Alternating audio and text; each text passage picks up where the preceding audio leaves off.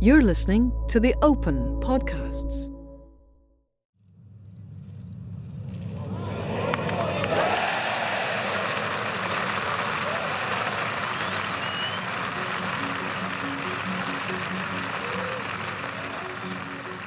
Fans, where would golf be without them? Oh, and this is even better. Oh, listen to that roar. It's a fantastic arena, and what a moment.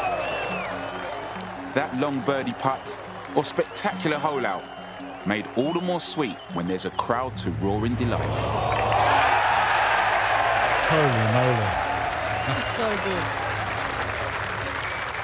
But is there a greater sound in golf than the fans at the Open greeting the newest champion golfer of the year? To look around and to hear the fans and, and them all rooting you on, and it never gets old, it really doesn't. Into the hole, and Collin Morikawa is the new Open champion, the one hundred forty-ninth champion, now stands arms aloft in the sunshine. My name's Jonathan Joseph, and if you're thinking, that sounds a little bit like D J Spoony, yes, it's me. Now, I couldn't wait for the one hundred forty-ninth Open, but like the rest of the world, I had to, after its playing in twenty twenty was put on hold by an unprecedented global pandemic. Biding its time to host the championship for a fifteenth occasion was Royal St George's in Kent, and by Monday the twelfth of July twenty twenty-one, at last, the golfing world began to descend on the Garden of England. Hey, I'm Matt Adams. I work for N B C and Golf Channel, and I host the Fairways of Life show, and I was at Royal St George's for Open Radio. I expected that it would be emotional for everyone to be back on a links golf course again. I think most people view the Open as the world's major championship, and the fact that we could be back on this grand stage again uh, with everything that was going on in and around the world was tremendous. It was interesting, too, that we were also coming off the loss of that football game uh, for England. So there was the kind of this very interesting dynamic. Yes, thanks for the reminder.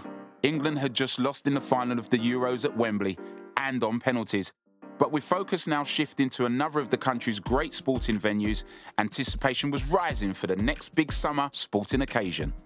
My name is John Martin, I'm from Hertfordshire in the U K, and I attended the one hundred forty-ninth Open for all four days. Me and my friends try and go to the Open every year, so I've had the pleasure of going to watch it in Scotland, Ireland, England, which is class. Because we go all the time, it's something we look forward to every year. So the fact that we had to wait almost, you know, double the length to actually go, I couldn't hold the excitement. We were, were talking about it for months in advance, planning how we're going to get there. It was uh, every little detail about how excited we were. It was, it was ridiculous. In amongst the thirty-two thousand spectators each day was a former player on the Ladies European Tour, now embarking on a new career. Hi, my name is Inci Memet, and this was my first time working for the Open Radio at Royal St George's and Sky. We had such a brilliant time. I think the biggest aspect was to have the fans back. You know, watching the tournaments and I guess witnessing that kind of quiet and eeriness, and, you know, the players just striding down the fairways on their own. It almost felt like a practice round. And it's the fans, it's the noise, it's the buzz, it's the excitement, it's the oohs and the ahs that we love. You know what, the, one of the highlights of the Open was probably talking to an alligator on day one. One of the fans dressed up as a crocodile or something. So that was quite a bizarre experience. Nice to meet you. How are you? Hi there. Yeah, I'm good. Good. A bit hot after that walk from the station. But uh, I'll find a little swamp in a minute and have a little cool down, I think. The crocodile wasn't lying about the heat either. With temperatures predicted to hit twenty-eight degrees centigrade by the final day, the week looks set to be very different to when Royal St George's had last hosted the Open. Louis Oosthuizen was the reigning champion in twenty eleven when his title defence was blown off course. Oosthuizen, fourth hole, second shot. Oh, that's going a touch left. Wet gloves, wet grips, cold conditions. twenty eleven, the Saturday was horrendous weather in the morning, and uh, I, I played, I think, a good round of golf, and I shot seventy-five. Um, it was coming down with rain, sideways, the wind was blowing, it was it was really bad.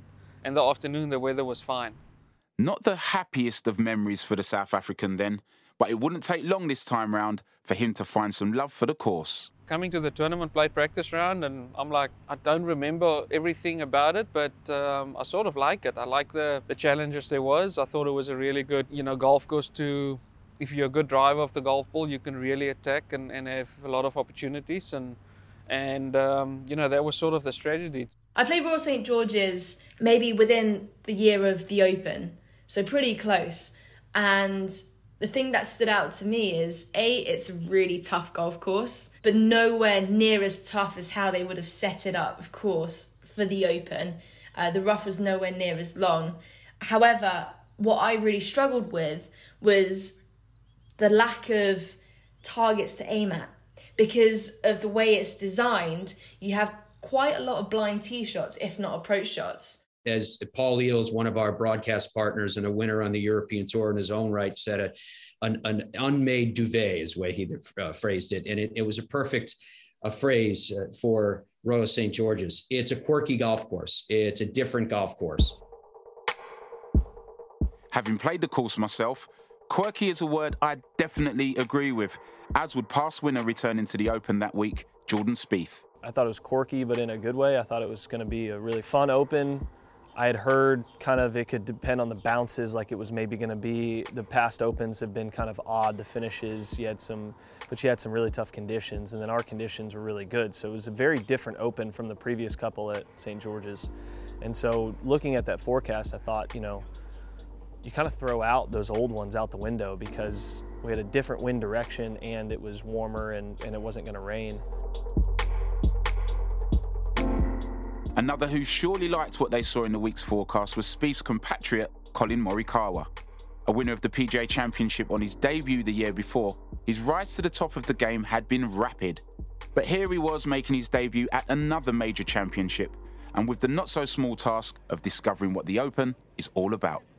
I'd really never played links golf. Um, links golf was really new. I had obviously heard a lot of things about it. I've seen it on T V. You see Open championships being played all the time, but you never actually play it out here in the U S. You know, there's only a couple courses that are similar, and I just never had the chance. And as, as an amateur, I never had the chance to play out there too much. We tend as mortals to look at what they do and say, you know, it, it takes a certain degree of experience. It takes a certain degree of years. It takes a certain degree of shot options to understand the nuance that is links golf. Well, if, if you look back through the history of the game, Uh, links golf didn't vex Jack Nicklaus, who didn't grow up playing it in, in Ohio at Seattle Country Club. And he's done it right to the heart. Open champion, Jack Nicklaus. Uh, links golf certainly didn't vex Tom Watson, who grew up in the Saint Louis area. Yes, he has. The defending champion wins again. So Collin Morikawa, who grew up in California, probably, in fairness, had more exposure to harder, fast, windier conditions along the Pacific Ocean than most. But it, to speak of, he had really no experience with links golf. I had actually played the Scottish Open the week before, so that, got, that gave me a little taste of what links golf was actually going to be like. Um, it was not exactly the links golf that you expect, but it was at least a little warm-up. You know, it was a taster, it was an appetizer to what possibly Royal Saint George's was going to be. And, you know, I needed it. It, uh, it actually made me learn a few things. It made me change some equipment things that I needed to before the Open had started. And um, it just made me aware of, of certain, you know, aspects of, of, of my game that I needed to bring for the Open. Ladies and gentlemen, welcome to Royal Saint George's for the first day's play of the one hundred forty-ninth Open. This is game number one. On the tee, from England, Richard Bland.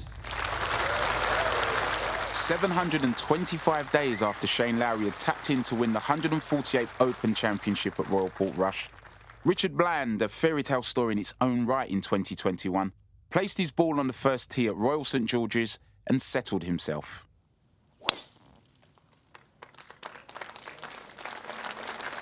Sounded sweet. Crowd like it. And so the Open is officially underway. The walk from the train station was about thirty minutes, but we didn't walk it, we ran it. So as soon as we got through those first gates, we were running to the first tee just to see who was teeing off. We didn't really look at what was around, we just went, right, we're going to the first tee, we're going to see as much golf as we can. By mid-morning, the place was buzzing, and the atmosphere was getting hotter and hotter. On Thursday morning, I was following D J and Will Zalatoris. I was following Justin Rose, and the amount of enthusiasm, the amount of excitement, the amount of passion, the amount of anticipation from the fans that not only surrounded the first tee, but also embraced that entire first hole was, you know, I, I, I would liken it to probably the fever pitch of a Ryder Cup. Because everyone was so excited. Everyone had waited so long, maybe too long, for this to commence once again. So the entire setting, the entire scene felt cathartic to me. Two groups ahead of Matt Adams was an absolute blockbuster of a trio. Defending champion Shane Lowry, U S Open winner John Rahm, and a flying Louis Oosthuizen. Up high into the sky, it's starting to turn on the wind, right onto the target. This could be very good. Spin, delicious shot. No more than eight feet past the hole. What a shot, Louis Oosthuizen. Those first few holes, you can you, you can make a birdie or two, but it's it's it's sort of a few holes you can you can easily make a bogey and sort of be one two over through five holes. So that was sort of the, the plan, not just to go through those holes and then and then see, you know, if you can have that stretch with a par five on seven, and then you have short holes coming up in nine and ten, and and sort of see what you can do from there. This is the birdie putt. A little bit from his right, sends it on its way, and hey, he's just hole another one. Four under par, Louis Oosthuizen on the march.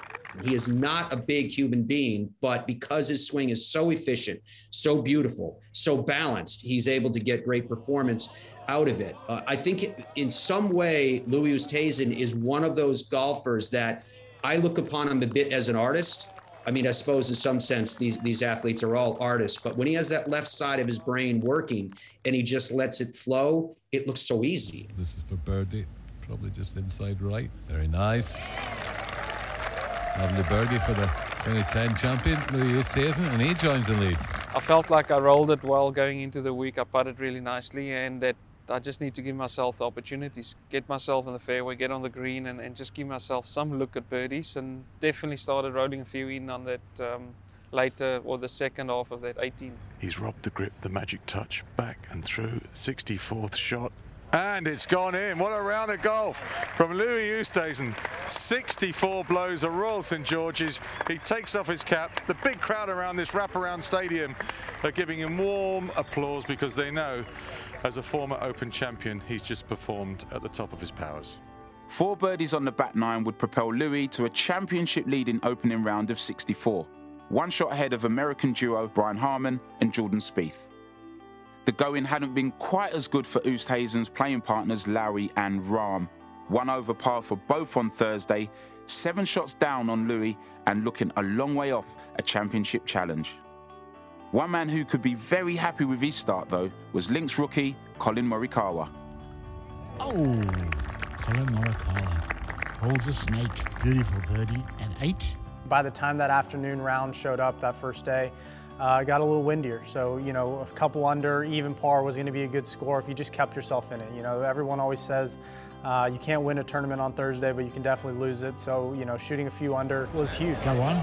Go on. Yes, beautiful. You know, it all started with that first hole. I, I drove it in the right rough. I thought I practiced in the rough the entire week. Hit it about ninety degrees left of my left leg, all the way across the fairway, had another wedge out of the long rough, and somehow was able to manage a par. And, um, you know, I, th- I think that just brought the momentum for the rest of the week. A solid sixty-seven for Morikawa, a cause for celebration. As was the same score for a man who had to fight harder than most to be at Royal St George's that week. Birthday boy and my friend, Marcel Siem. I don't know why they, they knew it, but a few guys uh, in the in the crowd, they were shouting over, "Congrats, Marcel, happy birthday," and stuff. The German had lost his European Tour status back in twenty eighteen, and in the run-up to the Open, faced a thirteen-week slog of consecutive tournaments, only sealing his place at the last possible chance with a Challenge Tour win in France the week before. Siem at sixteen, two under. Stay there, stay there. Good first round for the German, asking it to stay there. There's a bunker not far away, out of the picture to the right, but a brilliant shot from Marcel Siem, and he is just enjoying life. I was really tired. I mean, I, I drove uh, back to Germany from France and then uh, to England, to Sandwich, and um, because that was my thirteenth week, and week nine I was already tired as well. I mean, the buzz was so big that, that I actually forgot that I played so many weeks in a row because it was, it was so exciting, and uh, people were congratulating me for the win in, in France, so that, that lifted me up and gave me definitely more energy. Energy was certainly not something Marcel would lack that week. His fist pump tally was off the charts. And during Friday's second round, he would ramp up the feel-good factor even more. Made one similar, length on the sixth, oh, and a big fist pump to follow. Oh, he's made another one. fourteen, there was a grandstand on the left, and sometimes on television you don't really hear the crowds uh, applauding. And um, I hit the shot, and it was really bright. We didn't really see how close the ball was. I, I saw I hit a great shot. I knew it was, it's it's going towards the flag, but I didn't know it was that close. And uh, closer the ball got to the flag, as louder the crowds uh, became. He's found the green at the par five. Has he ever? It's working, four under for Siem, and a great chance at eagle there, but just missed out. Two more birdies on seventeen and eighteen took Siem right into the mix at six under, and confirmed him as the week's entertainer-in-chief. If this goes in, it'll be another great reaction. Yeah, fist pumping, there you go. It's just so good. I think all the tournaments I, I, I, I played well, I was always interacting with the, with the crowds. The crowds are there to... to watch us, and I, I think it's it's just fair to them as well to make them part of, of, of, of the game as well, in a way. Is it going to get there? It is. We've seen that fist pump from Siem in the years past. It's back. What a finish. Three under in the last five holes, tied for second, six under par. Just a fantastic feel-good story. You start to feel his emotions with him, and it's it's wicked just to be a part of his Open journey. So, you know, watching him for a few holes, fist pumping, going crazy. It, like, not only does it get him going, but it gets you going as well. So definitely makes your day a lot more enjoyable. It, it's great watching on T V, but using Marcel as an example, all pumped up and motivated, it's just a completely different ball game. Giving off a slightly different vibe, but equally entertaining throughout Friday's second round, was Jordan Spieth. With Jordan, there's always this sense that somewhere, somehow within, he's fighting some kind of demon, that that there's voices in his head that are arguing back and forth. And you can see it with his constant chatter, whether that chatter is to Michael Greller, his, his caddy, or whether at times that chatter is just mumbling to himself. This is it then. Jordan Spieth, the Open champion, with one of the most stunning last few hole performances we've ever seen to win the Claret jug. It's fair to say it's been somewhat of a rough ride for the Texan since his Open Championship win at Royal Birkdale in twenty seventeen. It would take him until April of twenty twenty-one to win another golf tournament, and despite some near misses in all four majors since, questions were still being asked. Jordan's strength primarily was in his ball striking, meaning that coming into the green from the fairway, Jordan was for years ranked in the top five and oftentimes number one. Those stats fell off dramatically. We could go through a whole line of theories as to why it dropped off, but I think it was just the flow and ebb of the of the game over the course of a career, over the course of seasons, and I just think it was confidence. Right to left here, down the slope, sets into the putt, doesn't mess around. Has one last look, hands forward, ball's on its way, travelling beautifully towards those. Going to stay there, it's going to stay there, and it does. And Jordan Spieth drops another birdie here. He's birdied three of the first four holes. Jordan Spieth is really hot out here today. It was clear this was a confident Spieth. The man he was chasing, the leader in the clubhouse by the time he'd set off, also had a rapid start. The putt on its way, and into the cup it goes. What a start. Morikawa with a statement birdie, and he moves to four under par after the first. Morikawa's masterful iron play would come to the fore in his second round, typified by his second shot on the treacherous fifth hole. It has these massive dunes in the middle of it that blinds most of, most of the golfers on their approach shot to a green that's set down low and hard by the tee. Perfect layup onto the upper left plateau. And I watched him with the wind coming at him into his face, slightly off the right, flight a shot low around the dune that kept it maybe thirty feet off the ground, and he played it slightly from right to left and caught the green on the on the right side, and it released to the left to where the flag was. It was an absolutely brilliant shot, an impressive shot. Oh, and then you do that. And even there, you can only see the top of the flag. Yeah. There was two excellent shots into the par four fifth, so Morikawa will have a chance to pull within one. Even got a waft of sunshine came out as he hit that putt. A, a waft. To five under par goes Morikawa. As you start to build momentum, you know, you, you have a lot of short irons, you have some mid irons in, and those are my strengths. You know, I was able to find fairways, I was able to capitalize on, on good shots and lucky bounces. When you're just kind of in that rhythm, you follow that rhythm and you keep it going, and, and thankfully we were able to post a low number uh, Friday morning. And that's uh, back-to-back birdies at eight and nine, back-to-back birdies now at eleven and twelve. And Morikawa is uh, six under par. When Morikawa had his uh, wonder round, uh, you could see it on live updates on the application, so we quickly dipped to a few different holes. When you're watching people, you can hear what everyone's saying, and the whole crowd, when they hit it, just goes, wow. So it's kind of, it's kind of, you know, just the way he, he plays around the course, it's just so calm, collected, and everything's controlled. It was a mightily impressive sixty-four from Morikawa, matched only that day by Argentina's Emiliano Grillo, and after the disappointment of Thursday, a resurgent John Rahm. For a birdie to get to level par. He does.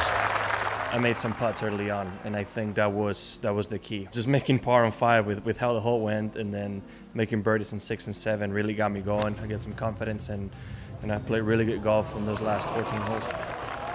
Holy moly.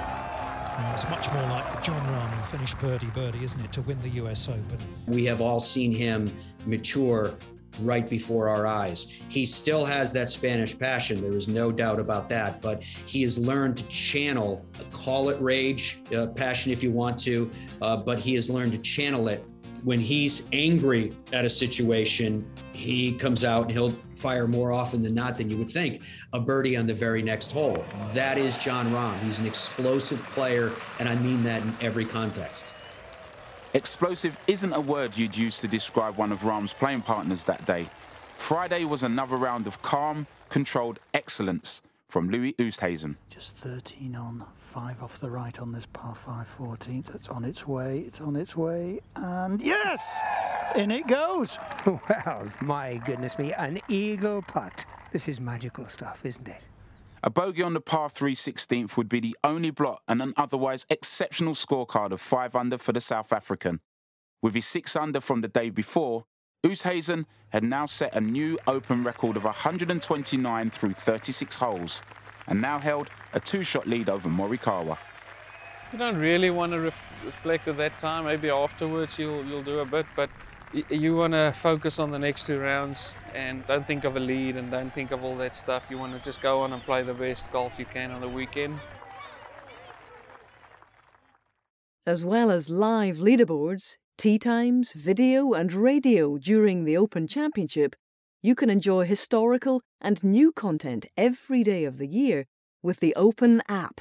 Download for free on iPhone or Android.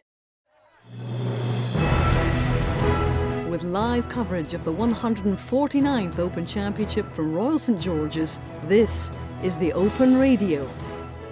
Just located in the tented village just by the big Open logo, and I'm here with a young couple. First time at the Open, just tell us your names and where you're from. Uh, I'm Tom and I'm from near Oxford. And yeah, I'm Amy and I live with him. I was lucky enough to speak to so many spectators and fans, but one of the guys at the top of my list was definitely Niall Horan. What brings you here to the one hundred forty-ninth Open? Uh, the love of golf, and then followed by having three players from Modest Golf playing in the Open this week. Um, and just, I mean, who doesn't want to come to an Open Championship? You know, Niall is such a down-to-earth, cool, lovely, approachable human being, and to have his input and passion towards the game of golf and even just being there at the Open was absolutely massive. In terms of playing the golf course, have you had a chance to give a knock yourself? Here? Or yeah, a, or a round Royal St George's, no, yeah. No, I've actually not. Uh, you know, to be honest, I haven't played that many of the of the, the open the open run. I would love to, I know, I, honestly. Shocking. I know, I would absolutely love to, and seeing it this week, oh, geez, I don't know if my uh, my driver has the ability to get me around here pretty easy, because uh, you miss a fairway here, you're in big trouble. Come Saturday's third round, it wouldn't just be the rough that would be giving the players nightmares. With favourable conditions set to continue, the course needed some protection, and some challenging pins would pose a new test to the open field.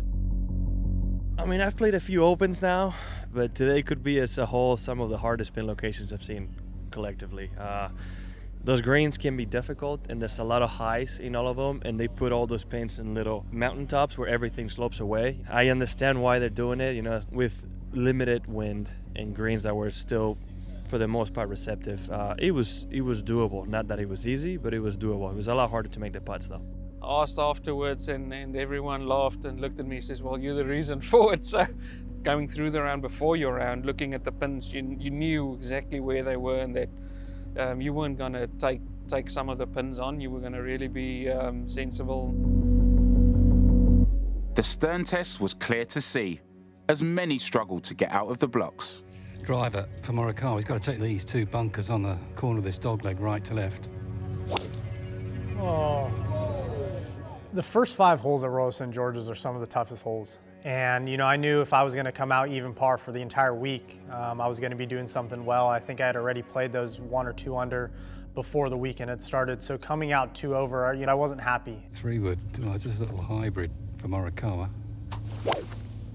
I really don't get angry with my caddy too much. Um, I thought I hit a decent tee shot on five, and he said, good shot. And I was already flustered in my head, and I never get mad at him. I, I really keep a level head. Yeah, but is that not like in the rough? Landed right above the, the bunker, and I almost lost my, my cool. Well, obviously, he's not happy with that sort of situation, but he... No, but I think is, he's really close. To, he's really, absolutely. really close to falling back here. He has to be so careful. And he hacks one, and he did try to play, and he said it's straight right. Four! Uh, sorry, I had to shout four. They're almost out of bounds here in the right-hand side, up against the railing. Oh, there's a lot of goings-on here, Ron. Well, dramatic stuff to say the least.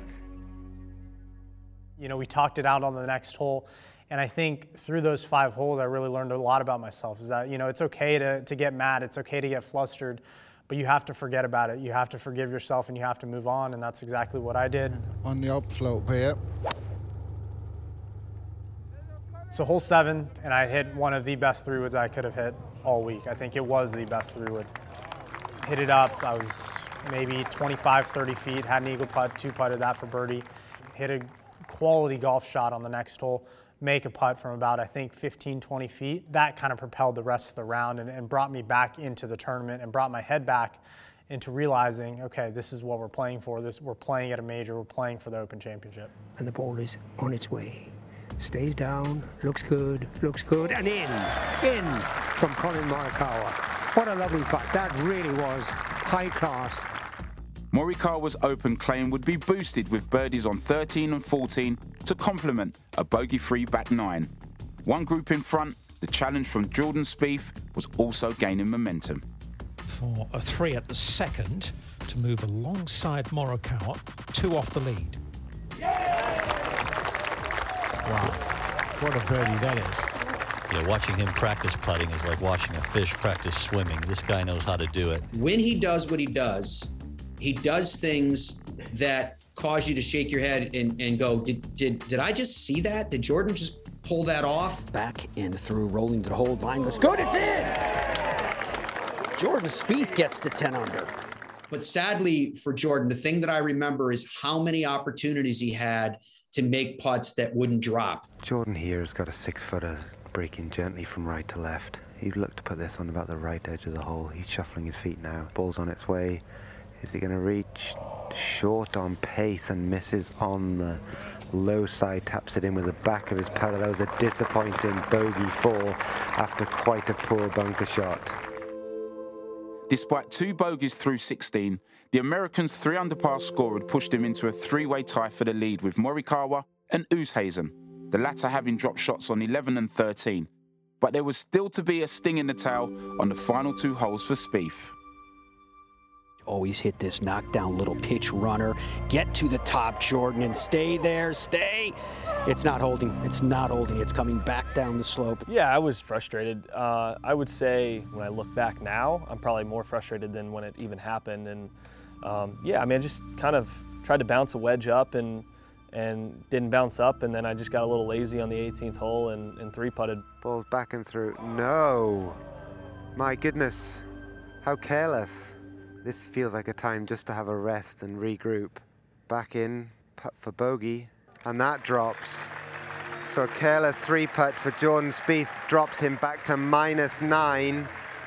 If it were a Sunday, you know, it would have certainly hurt more, but I thought, you know, I had an opportunity to be in the final group, and that was really what, what hurt.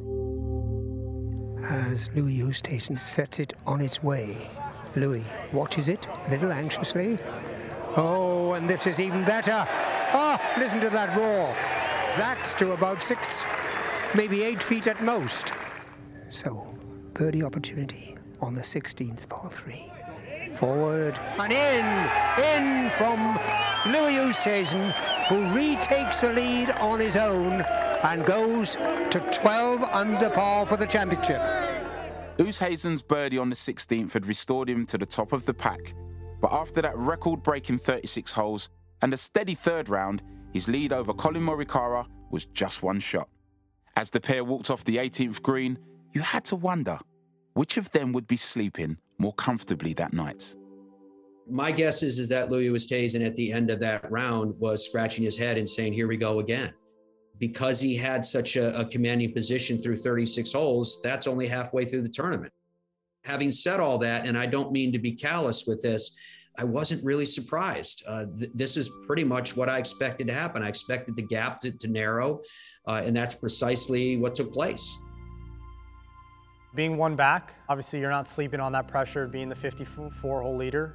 You obviously want to have that position because you want to be in the lead. You want to have as many shots and, and be as low score as possible. But, you know, being one back, uh, waking up that next day, you're just ready to go out and attack. You know, I'm ready to go out and make birdies, ready to go um, and contend for another major.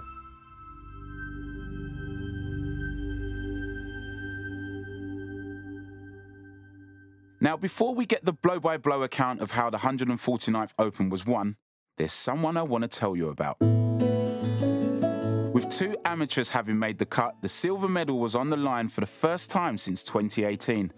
Thanks to a record-equaling second-round score of sixty-five, the man firmly in the driving seat was twenty-three-year-old German Matthias Schmidt. Playing alongside uh, Lee Westwood, who just picked up his eagle at seven. Can Matthias Schmidt equal the feat? Yeah! He matches him, blow for blow. Both one under par for their rounds, both one under the card for the event. We were lucky enough to walk down the eighteenth and catch up with his dad. And the thing that really got my interest was meeting his brother, who was disabled, had to walk around eighteen holes with crutches, which was incredibly impressive. Matthias didn't even look that, I guess, intimidated, because walking down the fairways of the eighteenth hole was a big deal. You know, it's not your standard round of golf. You've got huge grandstands and you've got those clocks and that iconic scoring system, and you know, it proved that that was his place, that was his home. Come on, knock this in, young man. Lovely, well done to Matthias Schmidt. Managed to make an eagle at the par five seventh. A few drop shots on the card, but that doesn't matter, and as I say, that is enough to secure him a silver medal for the leading amateur at the Open. A week to remember for the young German, as it was for his compatriot Marcel Siem, who had one last chance for a fist pump on eighteen. Yeah, it was amazing. I was, uh, it felt like winning the golf tournament, to be honest. They were so supportive and um, carried me down the, the fairway there. I mean, it was a, it was a great shot on, on the last last uh, last hole as well. Siem for the closing birdie. Yeah! Well, it's his first birdie today. And Marcel Siem has provided a lot of entertainment out there this week. It's uh, the best players in the world uh, played there, and I finished fifteenth after the two, three years I had. So um, it was a, was a big achievement for me. The memories I have uh, from the, the, all the photos, and um, one of the best weeks I've ever had in my in my life. It was was awesome. This is game number thirty-nine. On the tee from the U S A, Collin Morikawa. This is what we live for, this is what we love to do, and this is what gets us excited, winning major championships.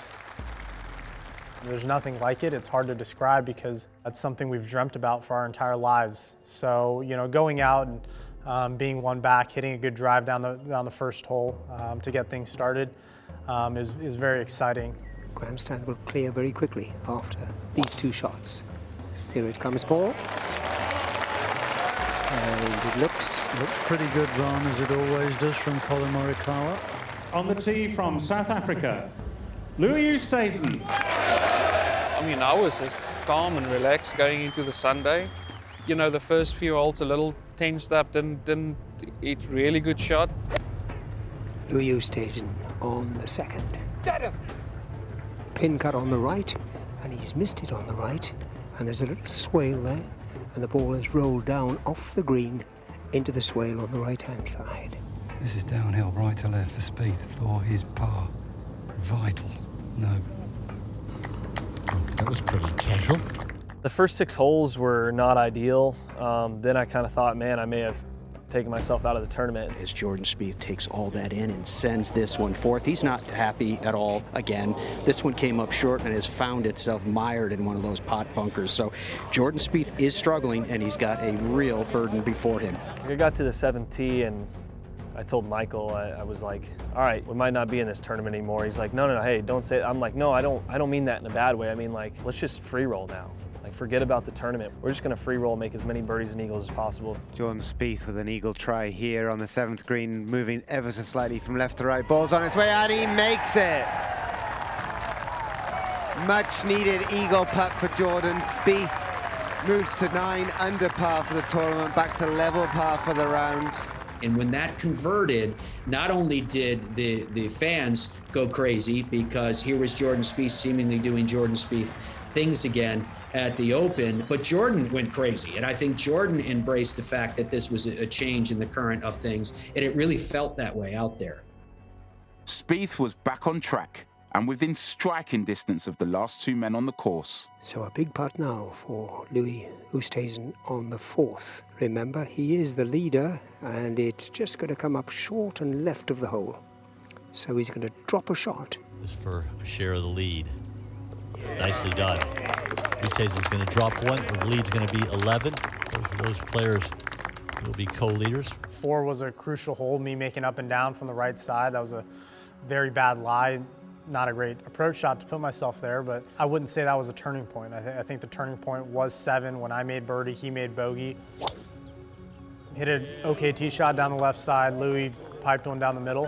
Um, I had hit first. I think I had hit it just up to the front edge, and then he hit it into the right bunker. And, you know, when you assume we're right near the green, par five, you're going to assume both of us probably are going to make birdie. Quite a lot of sand in the back of this bunker for Oosthuizen here. This is not as easy as I thought walking up. Very easy to leave this one. Oh, no. Oh, no. That was the danger. It just felt like a lot of sand in there. Easy to duff it short. That one's up against the back edge of that bunker on the other side. I caught the ball first, and then I had a horrible line on the other bunker, and and end up making a bogey, which, you know, that sort of changed a lot. Tides have turned. I think I went from one down to now one up. You know, those were kind of the momentum shifts that I needed. Third shot on the par five seventh. And he's run it up to the pin. He's played it very well. He's waving it on. My goodness. Oh, well, that is stone, stone dead. And Collin Morikawa of the United States is about to take the lead in the Open Championship. For the first time, Collin Morikawa enjoyed clear daylight in leading the Open. Two shots ahead of Oosthuizen and one more up on Spieth. Now, it was time for him to press the accelerator. Back-to-back birdies for Collin Morikawa, seven and eight, and he extends his lead to three. From eight feet for birdie at the ninth hole, Jordan Spieth trickles this up to the cup, and it drops! Jordan Spieth goes to ten under. Every time he would gain an advantage, every time he would take a step forward, you had Collin Morikawa doing something exceptional behind us.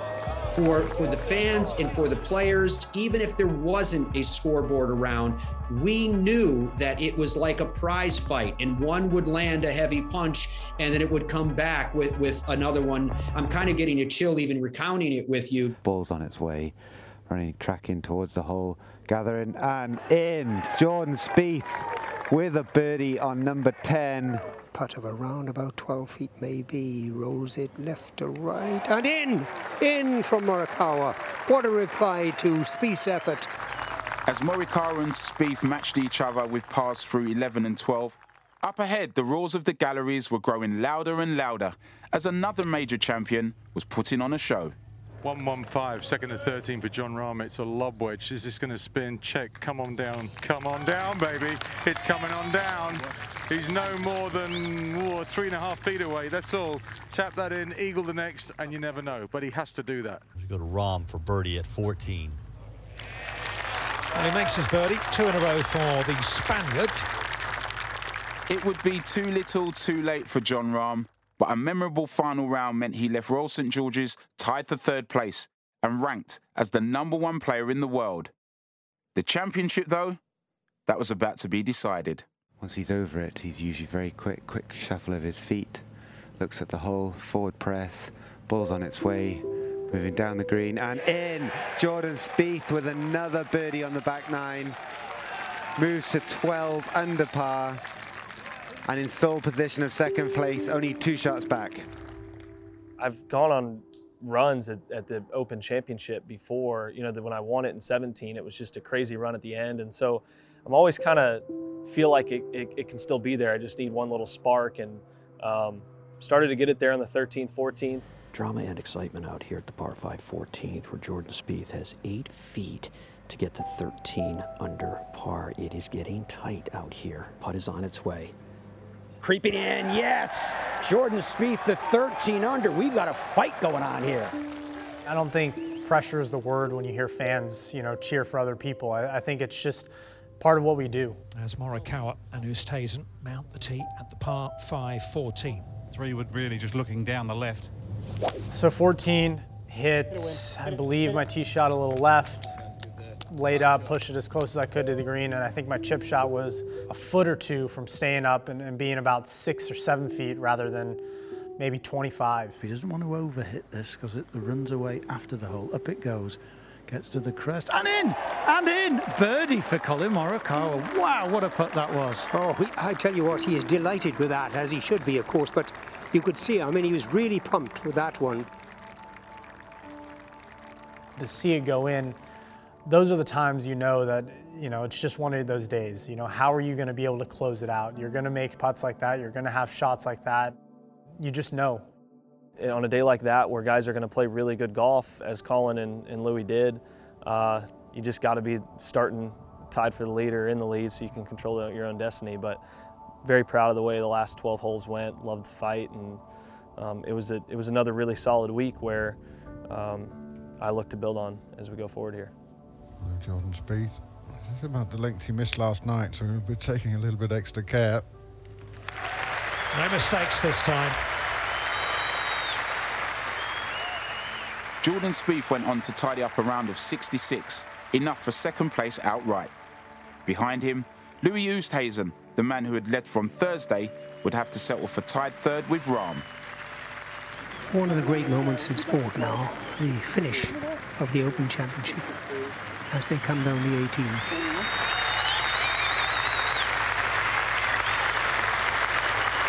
Here you had this young man who had asserted himself in this tournament in such a dramatic way and never really let up. Never, never at any point did anybody feel, okay, here is where the, the weight of circumstance is starting to bear down on him. To be framed by the setting sun, to hear the seagulls off in the distance, to have the tens of thousands on site, he handled it like the champion that he is. you know, you're trying to take in as much as you can. And thankfully I was able to hit the green knowing that, you know, if I just two putted, three putted even, I think I was going to have the win. But now, here comes Morikawa. Into the hole, and Collin Morikawa is the new Open champion, the one hundred forty-ninth champion. Big hug for his caddy, warm handshake from Louis Oosthuizen. What a performance by Collin Morikawa. He's finished at fifteen under par, now stands arms aloft in the sunshine, applauds the fans who have been so generous to him. Not a single blemish on his card. Four birdies. What a performance. Collin Morikawa is the new Open champion. To look around and to hear the fans and, and them all rooting you on, and, and I think just taking a deep breath and realizing, you know, look, we just closed off our first Open Championship win, my second major, and um, it never gets old. It really doesn't. You know, he always looks very comfortable. It looks like he's in his element. I could be wrong here, but I don't think he ever feels out of place. So when he's, yes, speaking at the winner's speech at Royal St George's after winning his second major at such an early age, it's comfort for him. It's like, roll on the next one. The winner of the gold medal and the champion golfer of the year is Collin Morikawa.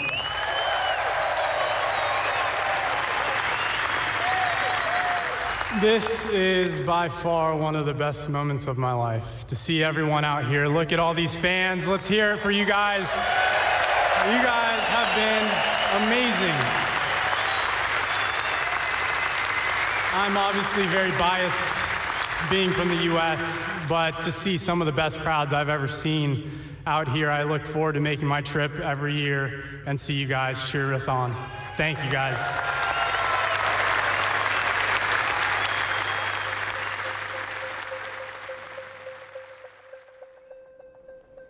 I ended up showing up uh, at Heathrow to, to take the flight back. One of the cameramen that I worked with that week said to me that Collin had the Claret jug and that he was in fact on our flight, and that at first they weren't going to let him bring the, the, the Claret jug on the plane as a carry-on. I guess they weren't sure if it was going to fit up top, you know, where you keep your luggage. He was one row in front of me, he being the last row of first class, mine the first row of steerage. And I could see that in fact he did have the Claret jug and it was securely above him. We get off the plane, and, and as you can appreciate, when you get off the plane and you have to go through customs, you generally have, have to walk quite a distance. And so he was walking through the airport with it. Here he is, the newly minted Open champion. I can't even imagine how many messages were coming in on his mobile. He had no entourage with him. It was just Collin Morikawa coming home from Royal Saint George's, dragging behind him in its protective case the Claret jug through the airport. It was quite a scene. It's got a great little travel case. I think everyone's seen it by now. Um, that you can bring it anywhere. You know, you can throw it on carry-on and on a flight, and it's awesome. You know, I think every day when I'm able to look at that and see my name against a bunch of Hall of Famers, careers, people that have influenced this game way more than I could even think about. Um, you know, it, it's pretty cool to have my name there, and uh, hopefully we could just add it a few more times. That was the story of the twenty twenty-one Open, narrated by me, Jonathan Joseph. It was written and edited by Alistair Cresswell. The supporting producer was Chris Lewis. The exec producers were Paul Sutcliffe and Steve Tebb. Thanks for listening. This has been an original audio production from The Open.